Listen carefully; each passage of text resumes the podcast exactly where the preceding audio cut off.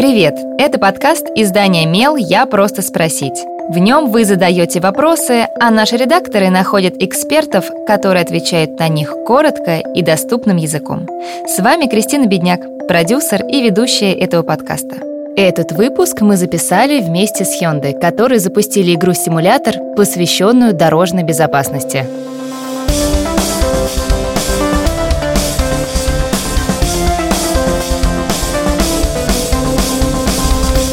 Правила безопасности на дорогах — это то, что должен знать каждый ребенок и взрослый.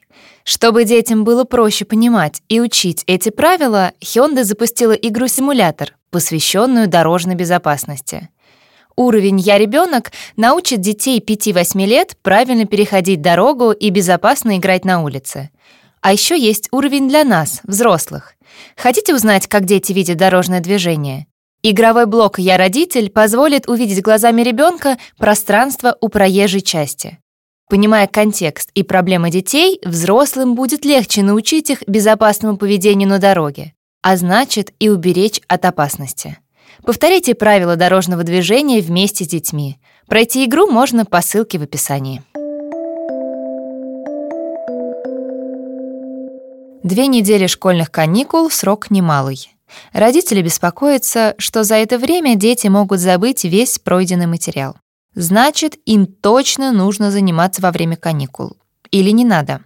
Разбираемся вместе с детским психологом Ксенией Несютиной.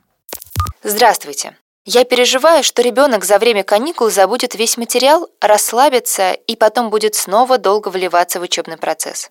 Стоит ли заставлять его делать упражнения и домашнюю работу во время каникул? Если коротко, не стоит. Каникулы — это время для отдыха и перезагрузки. А заставлять ребенка заниматься учебой — то же самое, что брать работу на выходные или в отпуск.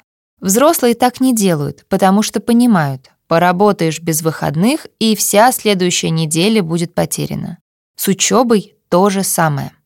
Для эффективной работы мозгу нужно чередовать периоды концентрации и расфокусировки. В том числе и для этого нам необходим сон.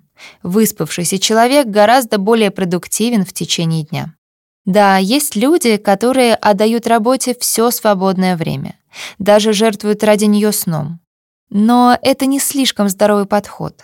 Мало того, что он негативно влияет на способность концентрироваться, так еще лишает человека возможности общаться с друзьями, заниматься хобби, получать удовольствие от жизни какими-то другими способами.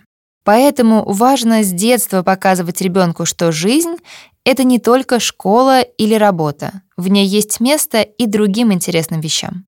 Но это может быть сложно для тех родителей, которые сами привыкли отдавать все время работе и не умеют отдыхать. А также для тех, кто уже сталкивался с ситуацией, когда ребенок после длинных каникул все забыл. Первый шаг к тому, чтобы справиться с беспокойством на этот счет, признать, что у вас есть тревога и разрешить ее себе. Помните, это нормально, если ребенок что-то забудет через какое-то время. Мозг часто отбрасывает информацию за ненадобностью. Но это не значит, что потом ребенок потратит столько же сил на ее освоение, как и в первый раз. Скорее всего, если это действительно та информация, которая будет нужна в будущем, она быстро восстановится. Кроме того, процесс забывания и последующего восстановления информации очень полезный механизм, который ребенок будет использовать всю жизнь. Когда мы забываем старое, в памяти освобождается место для нового. Это тоже важно — уметь расслабиться и забывать то, что тебе не нужно. Если тревога не отпускает, стоит попробовать взглянуть на ситуацию более глобально. Что страшного произойдет, если ваш ребенок действительно забудет пройденный материал? Скорее всего, жизнь на этом не закончится. Максимум придется потратить какое-то время на то, чтобы помочь ему войти в колею после каникул. Поверьте, здоровый отдых стоит этой небольшой жертвы.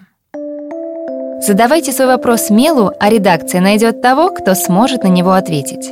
Пишите в наши соцсети или на почту feedback собачка mail.fm. Мы не раскрываем имена, так что вопросы могут быть любыми. А еще ставьте нам оценки и оставляйте отзывы. Так больше людей узнают про наш подкаст.